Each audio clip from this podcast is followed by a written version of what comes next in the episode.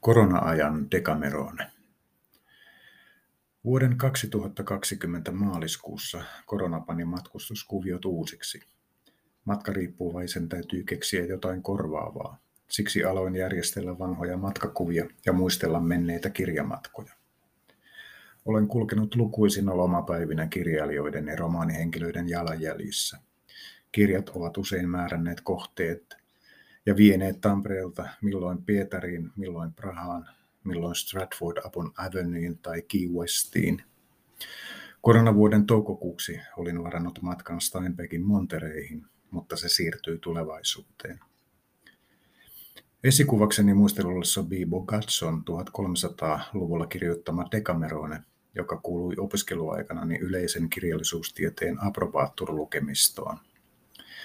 Decamerone kertoo kymmenestä nuoresta, jotka lähtevät Firenzestä maaseudulle Fiesoleen ruttoa pakoon. Eristyksessä he viihdyttävät toisiaan kertomalla tarinoita. Jokainen kertoo kymmenen tarinaa, eli niitä kertyy yhteensä sata. Sattuman oikusta tuli valittua ensimmäisellä Firenzen matkalla hotelli juuri Fiesolesta. Paikasta jäi hyvä muisto, mutta ei yhtään tarinaa. Mutta miksi tehdä kirjamatkoja maailmalle? Sitä en ole kysellyt itseltäni, paitsi ehkä Veronassa, jossa vaelsimme turistijoukon perässä katsomaan niin sanottua Romeon ja Julian parveketta. Parveke sisäpihoineen oli viehkeä, mutta mitään tekemistä sille ei tietenkään ollut Shakespearen tai itse näytelmän kanssa. Piha rakkauslukkoineen ja matkamuistoineen oli silkkaa komediaa tragedian sijaan. Vaikka se oli helppo hyväksyä pienessä aperolissa, jää ihmettelemään, miten kuvitteelliselle hahmolle luodaan käsin kosketeltavat puitteet ja niitä tullaan katsomaan Euroopan toiselta laidalta.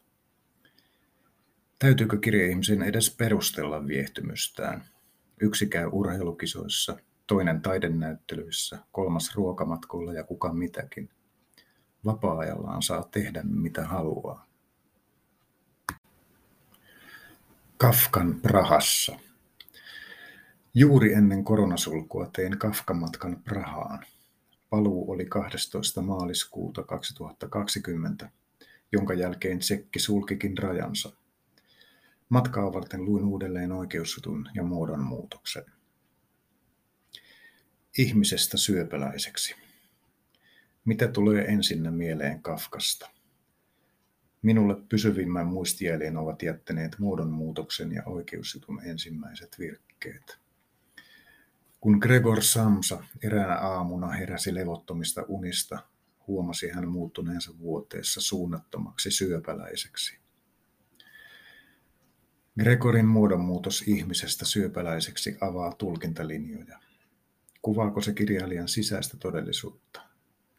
Vierauden kokemusta ja jopa itseinhoa, joka saa ilmiösun surrealistisesta kuvasta? Vai onko se työuupuneen kirjailijan painajaisuni höystettynä mustalla huumorilla? Entä jos kyse onkin ulkopuolisen katseesta? Ilmentääkö syöpäläiseksi muuttuminen autoritäärisen isän suhdetta lapsensa vai yleisemmin yhteisön ylen katsetta? Prahassa juutalaista vähemmistöä karsastettiin, mihin saa oikeutuksen karsimalla kanssaeläjistä inhimilliset piirteet vanha hautausmaa ja juutalaisten ahtaat rajat. Juutalaisvastaisuus ei noussut natsiajan Euroopassa tyhjästä, vaan se rajoitti monin tavoin myös vuosisadan vaihteen Prahassa juutalaisten elämää. Kirjailija ja hänen vanhempansa eivät joutuneet kokemaan natsien juutalaisvainoja, sillä Franz kuoli jo vuonna 1924 ja vanhemmat 1930-luvun alussa – sen sijaan Fransin kolme sisarta, Valli, Elli ja Ottola, kuolivat kaikki keskitysleirillä. Juutalaisten elämän ahtaus saa havainnollisen ilmiasun Prahan vanhalla juutalaisella hautausmaalla.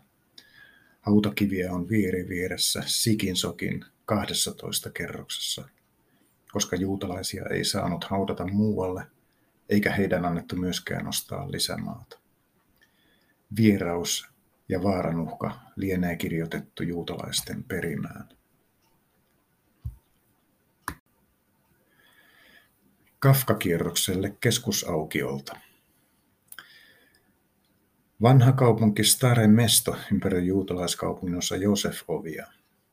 Melkein kaikki Kafka-kohteet ovat kävelymatkan päässä toisistaan. Synnyinkodin portilla. Vanhan kaupungin keskusaukio on hyvä lähtöpiste Kafka-kierrokselle, sillä kirjailijan kaikki lapsuuden kodit sijaitsevat sen tuntumassa. Synnyinkodista osoitteessa U. Radnitse 5 on jäljellä vain portti, mutta talon kulmassa on korkokuva kirjailijan kasvoista. Vastapäätä synnyinkotia on Kafka-näyttely, joka kuvaa hänen kirjojensa maailmaa, ei niinkään henkilöhistoriaa. Maaliskuussa olin ainoa asiakas, enkä minäkään onnistunut tavoittamaan näyttelyn ideaa. Näyttelyn sisäänkäynnin edustalla istuu lukija nojatuolissa, Jaroslav Vronan mahtipontinen veistos. Nappasin siitä kuvan, vaikka se ei suosikkeihin kuulukaan. Lähistöllä espanjalaisen synagogan vieressä on toinen tunnettu Jaroslav Vronan veistos.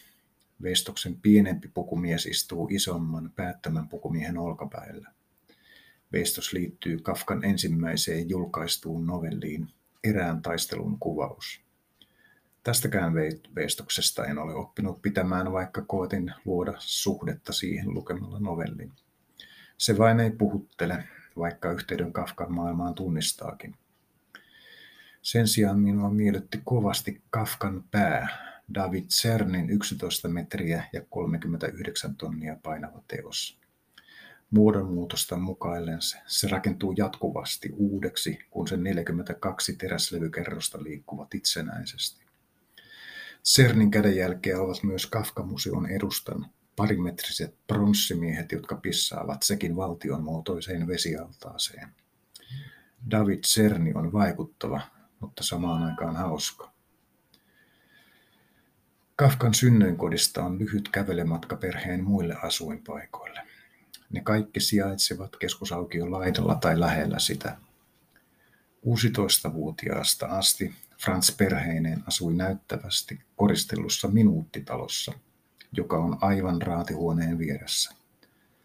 Fransin ensimmäinen koulu, Deutsche Knabenschule, oli aukion laidassa Kinskipalatsissa, ja isä Kafkalla oli myöhemmin liikekin samassa rakennuksessa. Nykyisin Kinskipalatsi on kansallisgalleriana. Kirjailijan koti- ja koulumatka tehtiin hyvin kulkea yhden päivän aikana ja vielä poiketa Karolinumin yliopistorakennustakin katsomassa. Kafka itsekin totesi vanhasta kaupungista näin. Minun koko elämäni on rajattu tämän pienen piirin sisälle. Kafkamainen tunnelma. Kafkan elämänpiirin tiiviys tihentää ympäristön yhteyttä teoksiin. Juutalaisten kaupunginosa kapeine katuineen, synagogineen ja hautausmaineen konkretisoi sitä synkkää psykologista todellisuutta, jossa Kafkan romaanihenkilöt elävät. Kafka-museossa näytettiin elokuvaa 1900-luvun taitteen Prahasta – Kuva kiersi niitä paikkoja, joissa Kafka oli vuosisadan vaihteessa kulkenut ja joissa minä ynnä muut matkailijat pulimme hänen jalanjäljissään. Ällistyin, miten tunnistettavia ja tutun oloisia nuo kaikki paikat olivat, vaikka aikaa on kulunut yli sata vuotta. Ajattomuuden kokemus oli sama kuin Kafkan teksteissä. Kaikki voi muuttua ilman, että mikään olennainen muuttuu. Oikeusjuttuja päivä- ja yötyönä. Romaaninsa nimestä huolimatta Kafka ei ollut mikään nälkätaiteilija, vaan valmistui Karlen yliopistosta oikeustieteen tohtoriksi ja työskenteli vakuutusjuristina. Juridiikka tarjosi palkkatyön ja sen valintaan vaikutti myös se tosiasia, että juutalaiselle ei ollut sijaa hallinnossa. Kafkan juridiset virkakirjoitukset on julkaistu ja jopa käännetty englanniksi. Päivätyö näkyy myös kaunokirjallisten tekstien teemoissa. Euroopan juutalaisin kaupunki. Millaista oli olla juutalainen Prahassa 1800- ja 1900-lukujen taitteessa? Praha oli ennen ensimmäistä maailmansotaa osa Itävalta-Unkaria. Kansallisuusaate ja tsekin kieli vahvistuivat 1800-luvulla, mutta Sekkoslovakia perustettiin vasta ensimmäisen maailmansodan jälkeen. Kaupungissa oli ennen toista maailmansotaa suuri juutalaisyhteisö, arviolta 120 000 henkeä. Juutalaisista suuri osa puhui saksaa, mikä sai tsekit karsastamaan heitä. Toisaalta myös saksalaisyhteisössä suhtauduttiin heihin epäluuloisesti. Kumpaakin kieltä puhuva juutalaiskirjailija ei ollut yhteisöjen eikä vallanpitäjien suosiossa. Aina ulkopuolinen. Nykyään Kafka ja juutalaisuus ovat näkyvästi esillä Prahassa. Asetelma on tuttu monille menneille ja nykyisille taiteilijoille. Omana aikana ei arvostusta tule, eikä sitä tullut Kafkalle myöskään natsien tai kommunistihallinnon aikaan. Nyt me turistit vaellamme Kafka-kohteissa sekä synagogissa, ja kaupunki hyödyntää kaikkia tunnetuskia tuntematta. Varsinkin synagogat saivat miettimään, onko edes oikein kiertää katsomassa alttareita, torkääriä ja esineitä, jotka on muutama kymmenen vuotta sitten rikollisesti riistetty niiden omistajilta. Omaisuus varastettiin ja omistajat tapettiin kunnon ihmisten katsoessa vierestä. Viidestä Prahan synagogasta ehkä mieleenpainovin oli Pinkasova, jonka seiniin on kirjoitettu 24 keskitysleirin ja kaikkien natsien murhaamien 78 000 Tsekkoslovakia juutalaisen nimet ja syntymäajat. Synagogan toisessa kerroksessa on lasten piirustuksia Teresinstadtin keton ajalta. Piirustukset kuvaavat riipaisevasti arkipäivää Teresinstadtissa, joka oli eräänlainen väliasema matkalla keskitysleirille. Kultaiselta kujalta Kafka-museoon. Juutalaiskaupungin osa ja vanha kaupunki ovat Kafka-matkan ydintä, mutta kolme kohdetta niiden ulkopuolelta täydentää hyvin kokonaiskuvaa. Kafka nimittäin vuokrasi kirjoittamista varten työhuoneen Prahan linnan alueen kultaiselta kujalta, eli Zlata Ulitskalta. Hän kirjoitti siellä yömyöhään, mutta palasi yöksi vanhan kaupungin asuntoonsa. Koko kultaisen kujan, pienten värikkäiden talojen riviste on näkemisen arvoinen ja ilmeeltään jotain aivan toista kuin muu kaupunki. Kafkan työhuone oli numerossa 22 ja se on edelleen helppo tunnistaa, koska paikalla toimii Kafkan teoksiin erikoistunut kirjakauppa. Koko kirjallinen tuotanto on myynnissä monella kielellä ja päädyin itsekin ostamaan matkamuistoksi yhden teoksen. Jälkeenpäin vasta tajusin, että olisi ehdottomasti pitänyt ostaa maalaislääkäri, jonka Kafka kirjoitti juuri tuossa talossa. Sorruin kuitenkin taas Gregor Samsaan. Kafka-museo on toinen hyvä kohde Vltavajoen toisella puolella. Kun ylittää Karlen sillan ja kääntyy oikealle, ei joudu kävelemään pitkään. Siltaa ylittäessään voi muistella Josef Koon viimeistä matkaa, sillä sen on tulkittu kulkeneen Karlen sillan yli, vaikka sillan nimeä ei mainita. Itse museo on sopivan kokoinen ja siellä on paljon henkilöhistoriallista aineistoa, muun muassa ensipainoksia, todistuksia ja kirjailijan piirustuksia.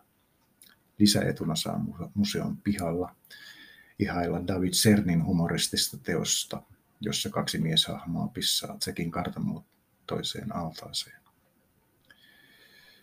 Museoon on keskusaukiolta kohtuullinen kävelymatka, mutta kultaiselle kujalle on syytä mennä bussilla.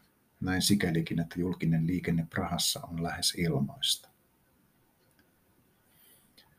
Haudalle pääsee A-metrolla.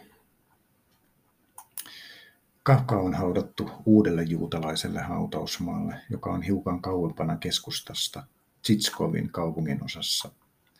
Sinne menee A-linjan metro ja hautausmaan portti on melkein asemaa vastapäätä kadun toisella puolella. Kafkan haudalle ohjaa kyltti, joten paikalla lienee käynyt muutama muukin vieras. Hautakiven eteen on pystytetty muistolaatat myös kirjailijan keskitysleireillä kuolleille sisarille, Ellille, Vallille ja Otlalle. Myös ystävä Max Brod on saanut muistolaatan, mutta hänet on haudattu Israeliin. Max Brod on toimittanut Kafkan jälkeen jääneet paperit ja muistiinpanot julkaisuiksi, vaikka kirjailija pyysi häntä hävittämään jäämistönsä. Meillä olisi luettavana hyvin vähän Kafkan tuotantoa, jos Brod olisi toteuttanut toiveen. Toisaalta Brodin toimitustyötä ja kirjailijan suoranaista omimista on myös arvosteltu. Hänen kädenjälkeensä näkyy ehkä turkan, turhankin selvästi tekstikatkelmien koostamisessa ja tulkinnassa. Uudella hautausmaalla mielessäni pyörii sitaatti oikeusjutusta, joka tuntui ennustavan koko Prahan juutalaisen yhteisen kohtaloa. Tiedätkö sinä, mitä tämä merkitsee? Se merkitsee sitä, että sinut yksinkertaisesti pyykkäistään pois ja että kaikki sinun sukulaisesi temmataan mukaan tai ainakin nöyryytetään maan tasalle. Hylkiöstä matkailuvalteksi. Moni muukin seikka Kafkan romaaneissa tuntuu ennustavan tulevaa, ainakin näin jälkeenpäin tulkittuna. Kafkamainen ja kafkamaisuus ymmärretään usein painajaismaiseksi byrokratiaksi, jonka rattaissa yksilö voimattomana kipuilee. Sanat soveltuvat hyvin totalitaarisiin yhteiskuntiin, joissa yksilön tarpeet ja oikeudet saavat väistyä niin sanotun yhteisen hyvän tieltä. Natsiaikana ja sodan jälkeisenä kommunismin kautena monet tsekit joutuivat järjestelmään puristukseen samaan tapaan kuin oikeusjutun päähenkilö Josef K. Suorastaan enteellisesti oikeusjutun alkuvirke kuvaa urkintajärjestelmää, jossa kuka tahansa voi satunnaisenkin ilmiannon perusteella joutua hakauksiin politisoituneen oikeuslaitoksen kanssa. Joku oli varmasti panetellut Josef Koota, sillä eräänä aamuna hänet pidätettiin ilman, että hän olisi tehnyt mitään pahaa. Franz Kafkaa panettelivat sekä natsit että kommunistit, mutta nyt hän on Prahan keskushahmo.